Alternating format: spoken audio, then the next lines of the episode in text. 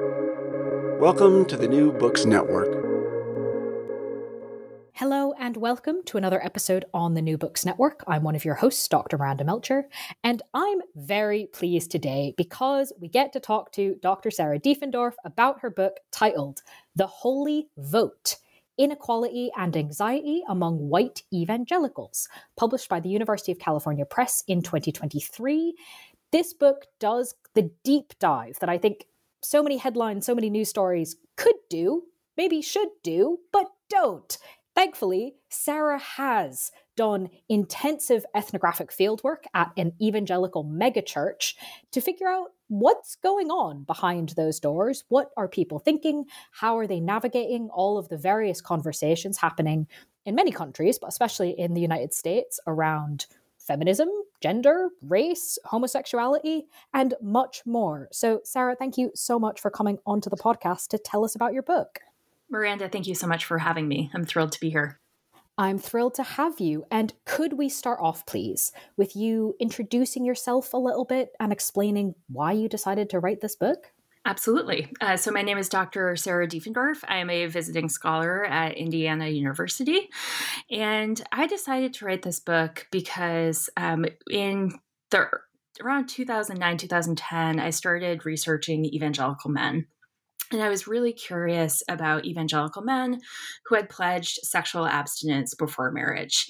Um, and I conducted the first longitudinal qualitative study uh, to to understand how these young men navigated these pledges of sexual abstinence before marriage, and then really importantly, what happened once they got married. uh, what what were they kind of dealing with and navigating once they were um, able to in, uh, engage in sexual activity within the, the context of married life. Um, that research, however, in many ways left me with more questions than it did uh, answers.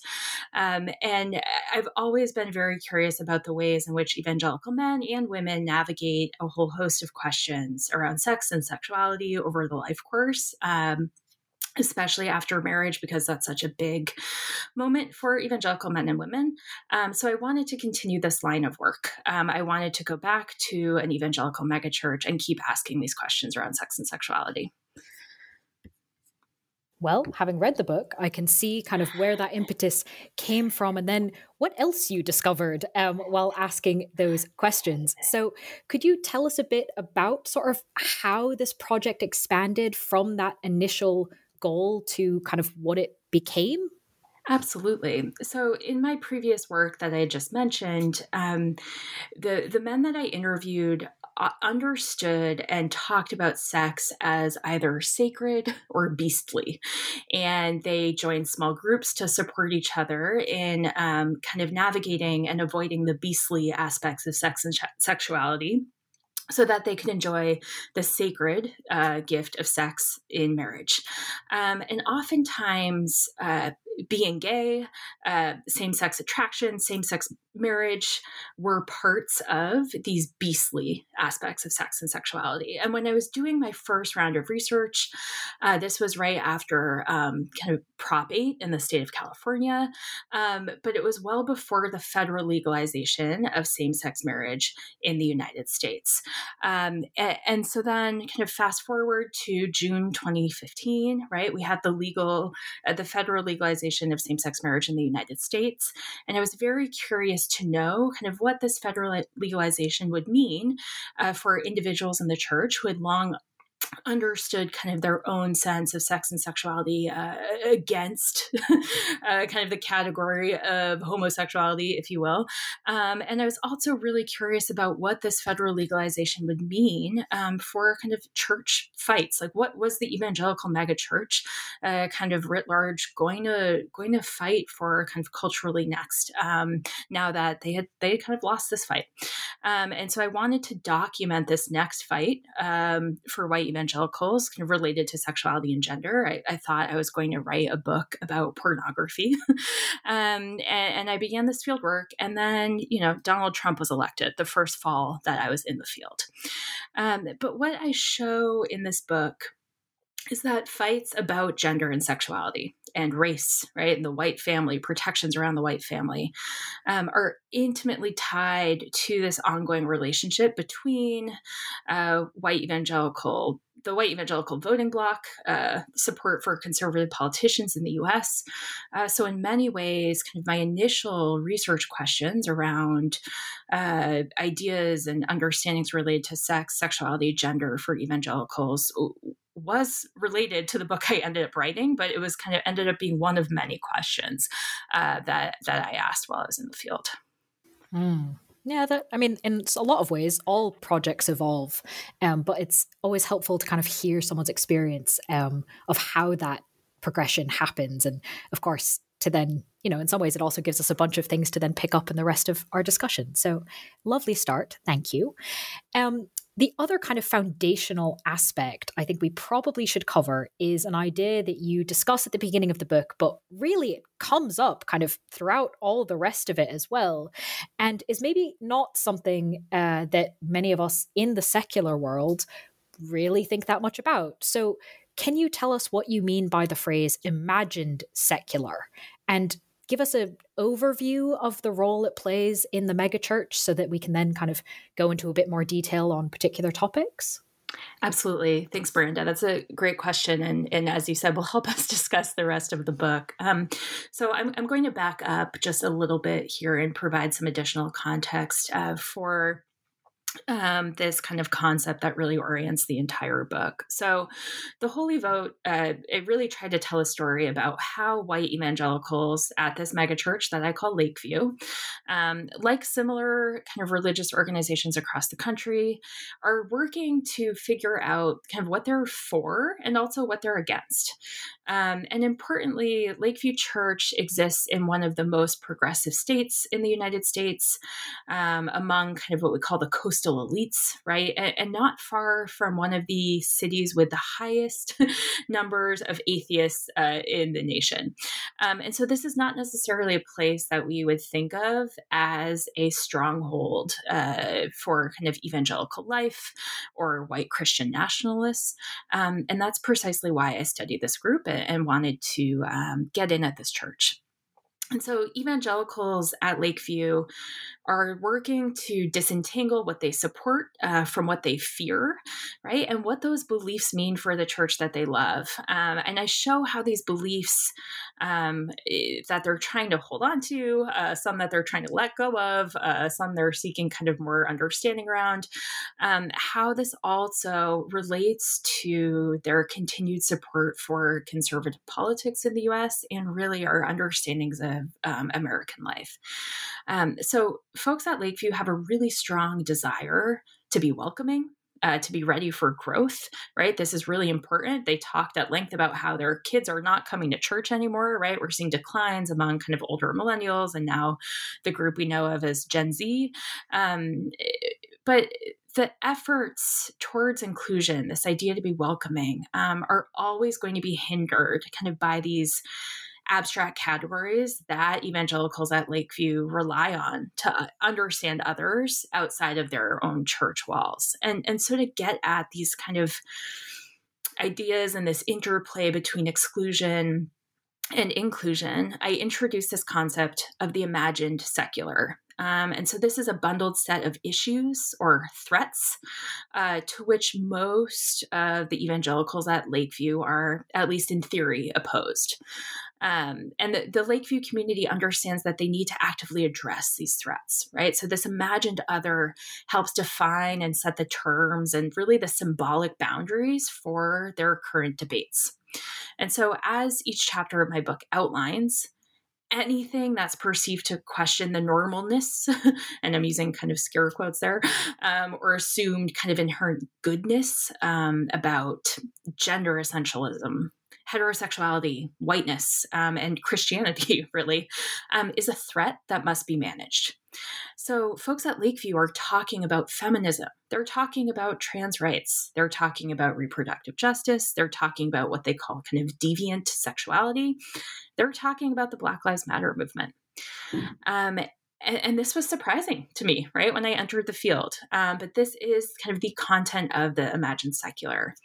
and importantly, one aspect of this imagined other can invoke a much larger and overwhelming constellation of debates um, and perceived threats really to white evangelical life. Um, and so, for some folks at Lakeview, this leads them to reject the components of the imagined secular entirely. But for many others within their community, the aspects of this imagined secular produce kind of notable variation in debate.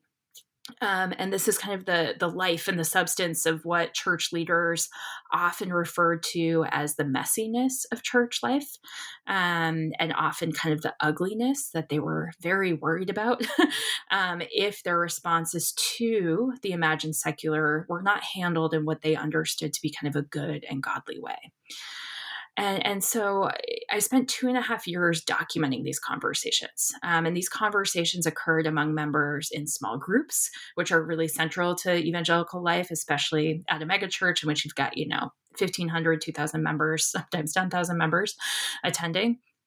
Uh, they're openly discussed. These topics are openly discussed by the pastoral team in Sunday sermons, um, and the content of these debates really identifies, I think, what the church feels like they need to engage with in order to be understood as good. Um, so, for example, in order to not be understood or marked as sexist, the church feels like they need to now talk about feminism in new ways uh, to avoid the label of racist, right? They need to talk about and engage with the Black Lives Matter movement and to no longer be understood as homophobes, the church needs to reconcile uh, its kind of long-standing position in response to the federal legalization of same-sex marriage. And what I highlight in the book is that the church has long been engaged in cultural battles around sexuality, gender, and the white family, right? And none of that is actually new. and, and, neither is the idea that a religious group feels like there are external threats um, within the world, right, that they need to both protect themselves from and define themselves kind of in relation to. Um, and in fact, like this language of threats is how folks who study religion often understand religious groups right? Religious groups or really any social group uh, can provide members with a sense of identity, right? They give us a sense of meaning, a set of morals to understand ourselves and the world around us. Um, and, and, an easy way of kind of teaching and thinking about these identities and beliefs and values to a group of people is to show that group of people who they are not, right? It's much easier to understand yourself if you can point to someone else and say, well, that's not who I am. Um, and, and religious groups and white evangelicals in particular can really gain strength and a sense of meaning uh, by engaging engaging in these social conflicts with other groups. And there's a lot of great work in the sociology of religion on this. Um, but what's important, I think, is that these groups can be real, but they can also be imagined, right? Um, that part actually doesn't really matter. Uh, but what does matter is that talking about kind of our social world in terms of these threats, um, in terms of things that people are up against, can be very effective at building a sense of internal solidarity for a group. And it can really help a group thrive. So, part of this understanding and use of this language of threats is a reflection of the history of the white evangelical movement in the US and its origin. And, and part of it, more generally, is just what it means to be part of a group. Um, and and for white evangelicals, um, I also think you know back to this sense of identity. It, it's part of what it means to be American. Um, they want to retain both the authority and privileges that have always come hand in hand with being members of a dominant group in the U.S. And here I mean dominant in terms of racial privileges, class privileges, political power, right? And they don't want to lose that. And so as I trace throughout the book, the white evangelical kind of understandings of family, of gender divisions within the family, of understandings of race and evangelical theology and marriage, they're all so deeply intertwined um, and they're they're engaging with the imagined secular but as they're doing so we can really trace out how these threats are interconnected. And so they cannot afford to say for example like sure that's fine for other groups to talk about trans rights um, because as i show kind of one threat is connected to all the others so if they sit back and sit out of this dialogue and discourse their entire project risks unraveling Um, but but what is new? um, one of the things that is new in this book is that you know we need to pay attention to how these threats are formed, uh, how they're understood, how they're navigated. That has been understudied, and I think is a really crucial thing that's needed to help understand our current political and cultural moment in the U.S. And I think the concept of the imagined secular helps us get at that. No, absolutely. And thank you so much for taking us through it as well. Um, before we get into some of those topics of kind of the one topic is actually tied to a whole bunch of other things, is there anything further you want to make sure we understand about kind of the context and the history around white evangelicals in the US? I know you've told us about some of it already, but is there anything you want to add or should we move on? I could write a book on this question alone. Uh, many people have uh, written fantastic books about this. Uh, some recommendations for listeners: uh, Anthea Butler's book, Kristin Du Mez, Gerardo Marti, Sam Perry, Andrew Whitehead. They all have uh, full books that tackle these questions. Um, I'll just give us some big picture, uh, I think, kind of historical highlights that are important today. Um, from kind of the 1950s to the 1970s, this was an especially important time for the creation of the group that we now think of as white evangelicals in the US. Uh, this was a time in which white evangelicals identified many things they opposed. And as we discussed earlier, Miranda, right? This is really uh, this type of opposition is really helpful for group cohesion and uh, and coalition building. Uh, and so we had two back-to-back landmark Supreme Court decisions. So in 1962 and in 1963, the Supreme Court in the U.S. established that school-sponsored prayer in public schools violated the First Amendment, and so did school-sponsored Bible reading in public schools. And there was a ton of media attention around these decisions, right, focusing on kind of the inflammatory theme of kicking God out of the public school. Uh, in addition, we, of course, we have the civil rights movement, right? We have the beginning of the gay rights movement. We have Roe v. Wade. We have the Equal Rights Amendment. These all represented unwelcome changes for the white evangelical family. Um, and issues related to family and sexuality proved to be kind of especially uh, key in, in fueling evangelicals' political fights um, you know, all of a sudden it seemed like gender relations, sexuality, questions about premarital sex, right, race relations, decisions around when and how to have babies suddenly seemed up for debate. Uh, and we saw the evangelical grassroots movement really awaken during this time. And importantly, white evangelicals started creating more institutions uh, in which they could both preach, right, and preserve their values as they felt like the cultural landscape around them shifted. Uh, so we saw a mass increase in kind of the founding and opening of Christian schools. And here I specifically mean white Christian schools, especially in the South. Um, and then as we moved kind of into the late 70s, early 80s, we saw this kind of and what scholars call this anti 60s era, right, in which the world was painted as kind of crumbling, decaying, um, and individuals sought clear and firm answers. We saw kind of an increase in turn to cults during this time, to therapy movements, right? People were looking for a clear orientation and framework to understand this shifting landscape. And, and people also turned to the white evangelical church in uh, 1979, right, Jerry Falwell established the moral majority. And while they experienced some ups and downs um, in this movement over the next decade, um, there was an in- increasing urge um, for for white evangelicals to vote. Um, so we've got kind of this increase in institutions, this increase in focus on politics and becoming kind of um, actively engaged in politics.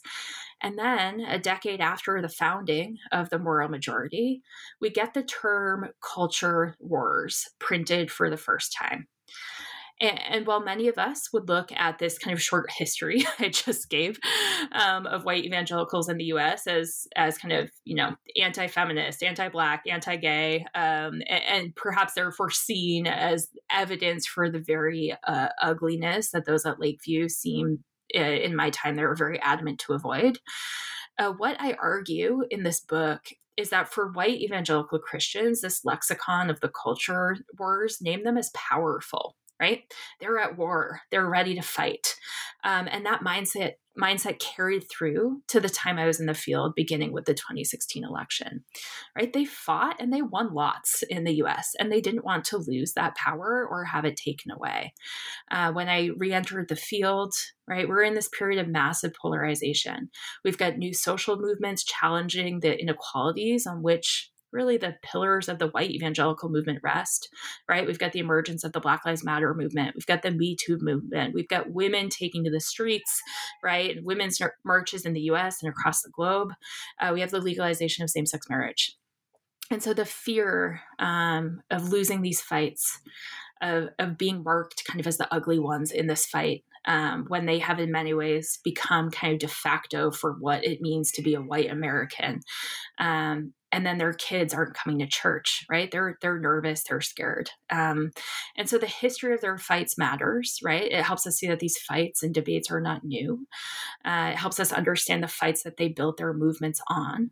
Um, but importantly it helps us see kind of the emotion that they bring to this the fear. Um, and, and people do a lot when they fear loss of power. Hmm.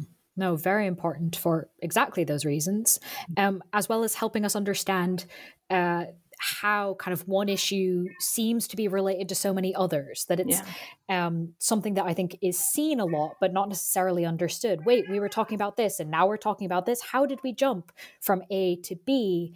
And you explain these links in the book very helpfully. So, could we talk about one of them? Um, how Lakeview approaches feminism and how this relates in their conception to other political issues to kind of this almost in some ways existential question of what is the role of the church Absolutely. And I, I, lead with feminism in the book because I think it's a, a, good kind of first example to introduce this concept of the imagined secular. Because when feminism came up, so did 27 other topics.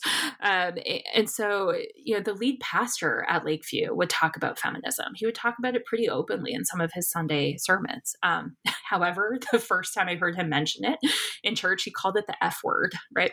Um, it, but, you know, importantly, uh, uh, while that might not be some folks' definition of the F word, uh, he, he brought it up so that people could talk about it and have space to debate it. Um, and, and, what I document in this book is that often the responses to feminism were quite messy. Um, there are kind of three camps that we can identify within these responses. So, folks trying to kind of uh, make sense of an evangelical feminism, some folks seeking kind of a middle ground, um, enjoying kind of some uh, feminist fights. And here I really mean kind of like white women's feminist fights, um, uh, while uh, kind of really holding on to a lot of church doctrine, and then others just uh, rejecting feminism entirely. Um, but importantly, there was space for all of these conversations within the church. Um, and so after this Sunday sermon in which the lead pastor brought up the F word, right, and made a joke about feminism, um, I started asking uh, folks much more intently about their their thoughts on feminism. And when I did, individuals would bring up things like marriage, right, the gender division of labor. This is not surprising given the focus of kind of many early feminist fights. Uh, but they would also bring up issues of sexism um, and fights for equality in the workplace for women. Um, however, in the same sentence, right, folks would talk about women's need to submit to their husbands in a godly marriage. Um, so I really saw responses all over the place. But most importantly, uh, in addition to the varied responses, uh, were kind of the other things that would come up when I'd ask about feminism. And in a number of instances, and again, remember, this was 2016, right? We're talking almost eight years ago now. Folks were bringing up trans rights.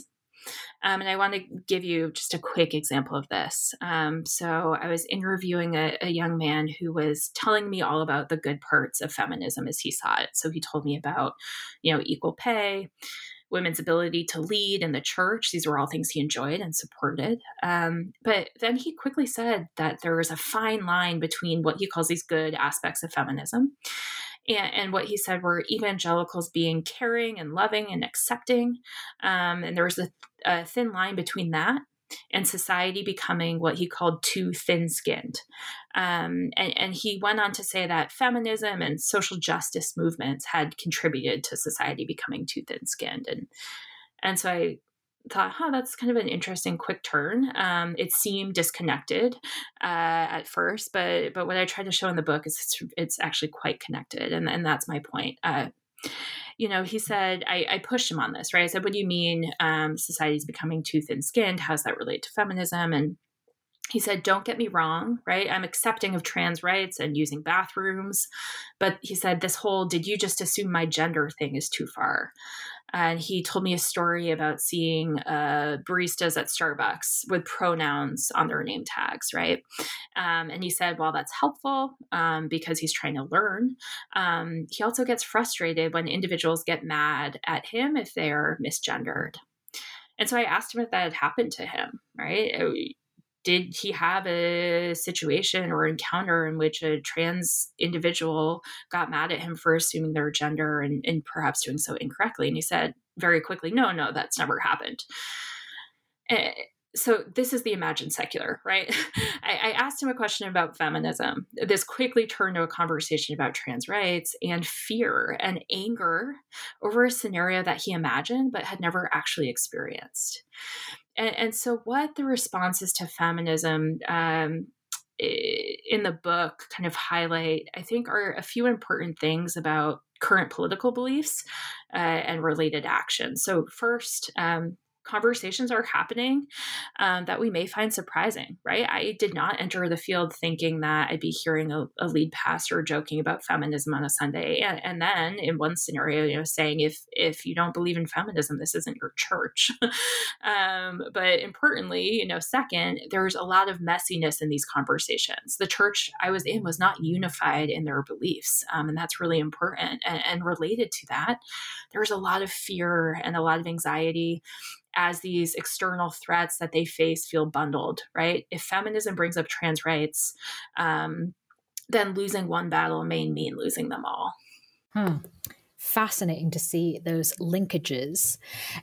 On a sort of similar way, um, but drawing on something you mentioned earlier, I, I want to ask about uh, white nationalism and race because you mentioned the word ugly earlier, and this really seems to kind of come up in a lot of these conversations you're documenting. The the the fear of people in the church being seen as ugly, as being seen as not caring and compassionate and welcoming.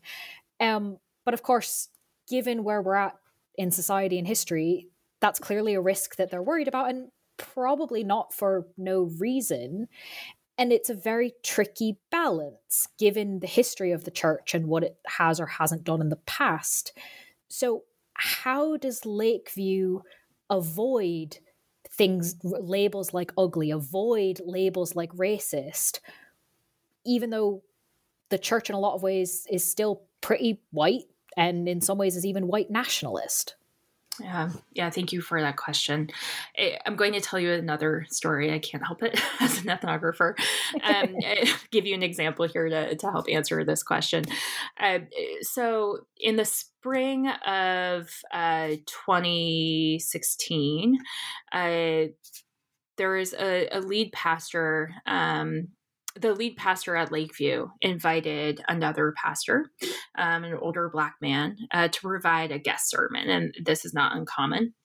However, this this pastor happened to be from Ferguson, Missouri, um, and this is uh, where Michael Brown had been shot and killed by police two years earlier, um, and, and, his death, of course, kind of contributed to the groundswell um, of mobilization that became known as the Black Lives Matter movement. Uh, and so the lead pastor at Lakeview spoke about uh, this other pastor's visit for weeks. Um, it, and, you know, this pastor is coming from a place that held such symbolic meaning at this moment in the US. Um, and the lead pastor at Lakeview said that, yeah, you know, he's going to come and talk about the state of race in the country. And uh, Miranda, I've got to tell you, I've never anticipated um, a, a, day in the field as much as I did this one. Um, and so the the Sunday morning of his visit, uh, the lead pastor um, got up at Lakeview, you know, introduced his friend who had flown in from Ferguson, and, and then his friend took the stage, and he immediately said, um, you know, after some kind of joking and introductions, he led and with, you know, he said, "This isn't PC." politically correct right this isn't pc but i'm going to say it uh, to which a white woman uh, in the front row said very loudly, say it. And, and this kind of like call and response behavior, that was uh, something I'd never witnessed happening in other sermons. Uh, and so the pastor smiled and he said, I'm going to use a Mississippiism. He said, I ain't interested in Black Lives Matter, right? I'm interested in all lives matter. The devil sold us a lie. And at this time, uh, the congregation at Lakeview, there were probably in this first sermon of the day, maybe you know, five, 600 people in the audience. They all rose to a standing ovation. And that was the only instance that I witnessed a standing ovation during a sermon in the two and a half years that I was in this space. And there are some complicated things happening in this example. Um, but I think this moment captures uh, kind of the answer to your question that I'd like to provide, um, and one that I, I, draw out through many other examples in the book. Um, you know, the congregation invited a black man from Ferguson, Missouri, to speak with them. Uh, and when they do that, they can say that they're doing the work, right? They can say that, yeah, we are having conversations about race. Uh, we are not the bad guys, to your point, right? We're not kind of the ugly ones um, in this fight. We aren't the problem um, and, and this sermon and many subsequent conversations that came after align with church messaging around race uh, and solutions to racial inequality that that are focused and centered on love. Uh, people need to love each other, right? And if everyone just loved each other, things would be okay.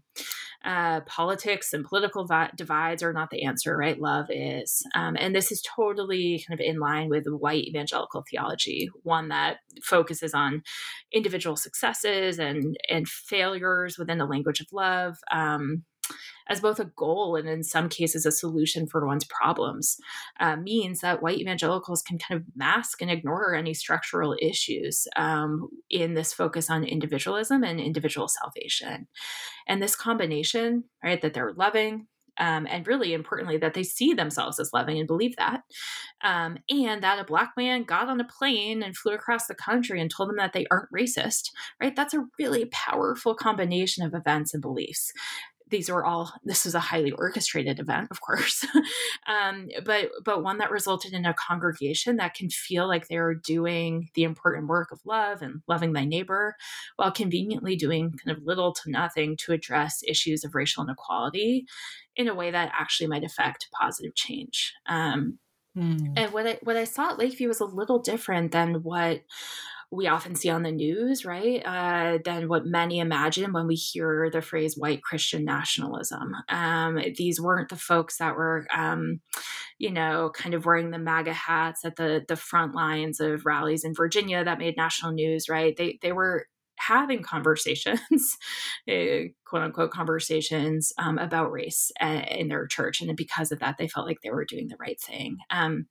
and Tressie McMillan Cottom argues, she has this great line that that whiteness has the political power to be elastic, right? Whiteness can expand to, to hold these overt displays of white supremacy, white Christian nationalism, uh, but but it can also hide behind kind of a welcoming invitation of a black male pastor from Ferguson, Missouri, right? Um, it can welcome in these threats of the imagined secular and, and also simultaneously nullify them uh, through the same mechanisms that keeps it afloat right a language of love um, and those who benefit most from this elasticity uh, can indulge in this luxury of looking beyond their own actions to understand and justify the inequalities of the world in which they live hmm. and that's how that circle gets squared mm-hmm. Mm-hmm. yeah all right. Well, you mentioned at the beginning that this whole book kind of came from an initial interest in sexuality and marriage. So we do obviously have to talk about that topic as well. How then does Lakeview square the circle of saying that heterosexuality is still the main thing, marriage is still the goal, but ooh, we actually have quite a lot of members of the church who are single and who are not necessarily getting married early in their 20s. Um, and ooh, we actually need to be welcoming and aware of homosexuality being not just societally accepted, but as you've said, right, legally um, validated as well. How does that circle get squared? yeah, this was a complicated one.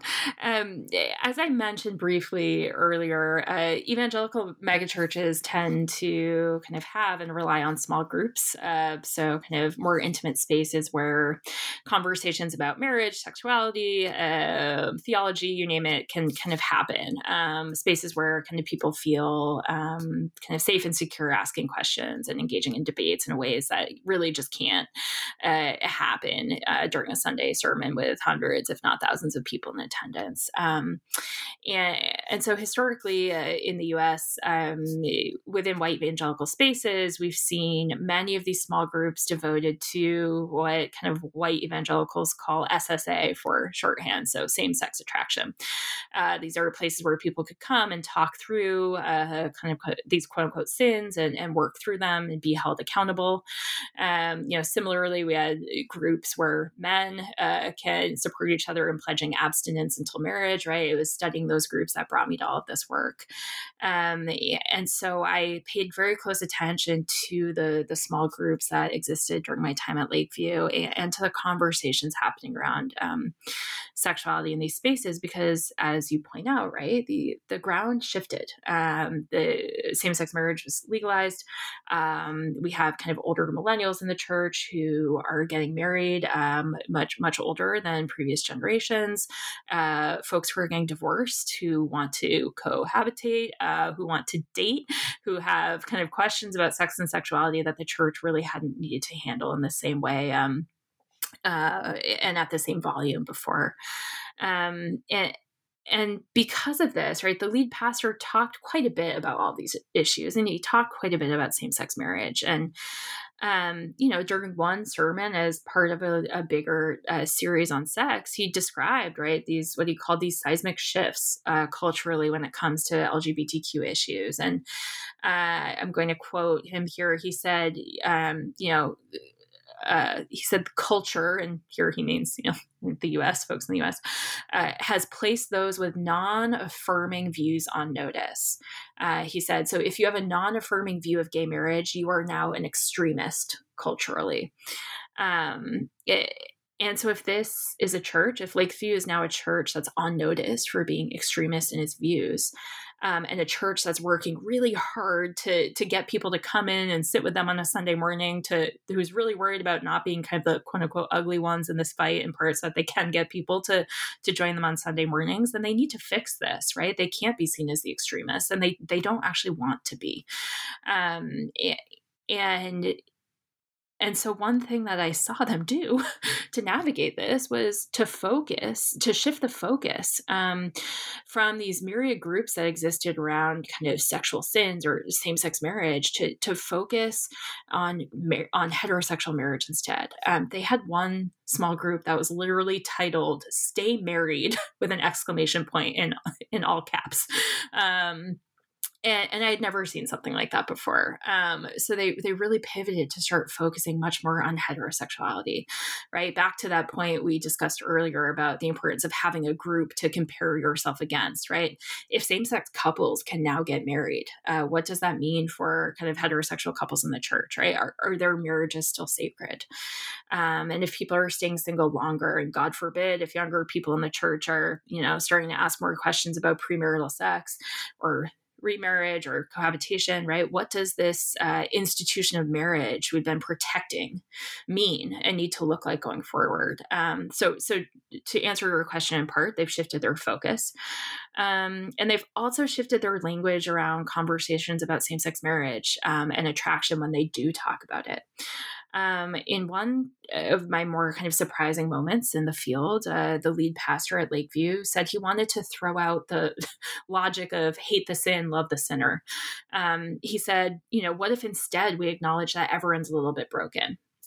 Everyone is struggling. Um, and he said, can we change it to this, right? Can we say, hate my own sin and love others? Can we do that one instead? So no more love the sinner, hate the sin. He said that's kind of become cliche. How about let's, you know, hate my own sin and love others? And he said, are we cool with that one instead? And, you know, a, a lot of people were not cool with that one instead. Um, in both in both kind of small groups and individual interviews, right? People debated this sermon at length. Um, they they verbally worked through what it might mean to love someone who is LGBTQ, um, right? And again, importantly, the church is very intentionally creating space for these conversations. However, they were not encouraging a change in beliefs. Um, and so this is kind of another example of how the church is working on their imaging um, and how at the same time inequalities can persist in more subtle ways um, right because if we think of this narrative of hate my own sin and love others we think maybe perhaps it can invoke uh, some feelings of empathy um, which for some it probably did but but as i document in the book it can also be used to put forth a logic of overcoming all sins right that that is if we're all of a sudden treating everyone's sexual sins as the same. If someone can overcome a pornography addiction, uh, someone else can overcome same sex attraction. And so these struggles can kind of be understood as the same, as, as on equal ground, and difference is erased. And, and so then emerges kind of a new logic for dismissing support for uh, same sex relationships and marriage. But of course, right, Miranda, we know this that the struggles are, and her struggles is in scare quotes, are, are different, right? It, in the same sermon that I just gave that example from, um, the pastor, lead pastor, also said, you know, he said for gay identifying individuals, he said sexuality might feel like, you know, quote, something that is the air you breathe. Um, and he said, you know, but I'd argue it's not who you are. It's part of who you are. Like your favorite color is part of who you are, right? But people are not usually discriminated against for loving the color blue or green. And, and so, in minimizing these differences, the church can work to kind of fold everyone into the same battles, uh, appear welcoming in that regard, right? Like we're all in this fight together. Um, but then really ig- ignore the work required to address homophobia as both a historical and kind of contemporary pillar of the church. Um, and likening sexual desire and identity to a favorite color, of course, it cannot undo the harm that the institution has perpetuated for generations in the US. Hmm. In some ways, almost making it worse in some senses. Mm-hmm, mm-hmm. Yeah, which which is really interesting um, to to see and to to think about. So thank you for taking us through how the church thinks about homosexuality and tries to square that circle. Yeah. I I wonder if I can ask you about I guess in some ways a behind the scenes aspect of the book, but it is literally in the book. Granted, it is an appendix, which is why I'm sort of like, hmm, is it in the book? Is it behind the scenes? um, but I wonder if, given you were there two and a half years, right? You were talking about, as you said, these topics that are very emotional, have a lot of fear, um, and trying to make sense of things that on the face of it, I'm sure the first time you heard a lot of them, you're like, hang on, wait, what? How did that get from here to there? Like, there's a mm-hmm. lot to process and get through. And, you know, the whole Sunday morning of it all, like, it's your weekend, you know, it's not office hours. So there's a lot going on here from uh, just trying to get this information and make sense of it. And of course, that's true for pretty much all ethnography, but we don't always talk about that. Mm-hmm. Um, and we don't always talk about that in our actual publications. So, can you tell us a bit about what Appendix A is in the book? Um, kind of why it's there, what you're doing with it, um, and, and maybe why it's important that it's there? Absolutely, I, I, really appreciate this question. Um, I I wanted to have a space in the book where I could reflect more fully on my own position in the field um, as a woman, as a non-religious woman, and as a queer woman. And um, you know, I sometimes uh, I was met with surprise. You know, when I discussed this work, as you said, right, this wasn't office hours, right? I was I was spending my weekends doing this, um, and my decision to spend two and a half years in the evangelical megachurch uh, often also came with assumptions, right, about my own religious beliefs and and so I wanted to discuss uh, in detail kind of what it meant for me to be in this space as a non religious woman, as someone who uh, shares little to nothing in common with the folks I spent so much time with. Um, I, I also wanted to discuss the many methodological decisions I made before going into the field, and then often, uh, frequently, kind of on the spot, um, that allowed me to both gain and retain access to this community. Uh, importantly, to build trust among its members and, and, to be taken seriously as a researcher in that space, and, and also, importantly, to take the folks I spent this much time with seriously. Um, you know, these were individuals who let me spend two and a half years with them, learning from them. Um, and and while I, I, fundamentally disagree with how they understand their place in the world and the values they hold, um, I, I, need to honor the kind of researcher participant relationship, um, and I want to explain it to others. Um, in an effort to help uh, show how this book happened, um, and also with the hope of a bit of a how to for others doing similar ethnographic work. Um, before I entered the field, I, I combed kind of uh, every methodological appendix and all of my favorite ethnographies that I could get my hands on, and and that was so so helpful, and um, and I wanted to add to that as well. I think that that's incredibly important um, and and very helpful. Uh, having had a similar relationship with kind of you know scouring the footnotes, scouring the appendices, like how do you actually do this? Um, so thank you for speaking to that a bit. Um, if I could ask a genuinely behind the scenes question as my penultimate one, I certainly found a lot of reading this book is like, oh, okay, wouldn't have expected someone to say that. Interesting you obviously were so embedded in this. Is there anything during the research or writing of this that especially surprised you that you could share with us?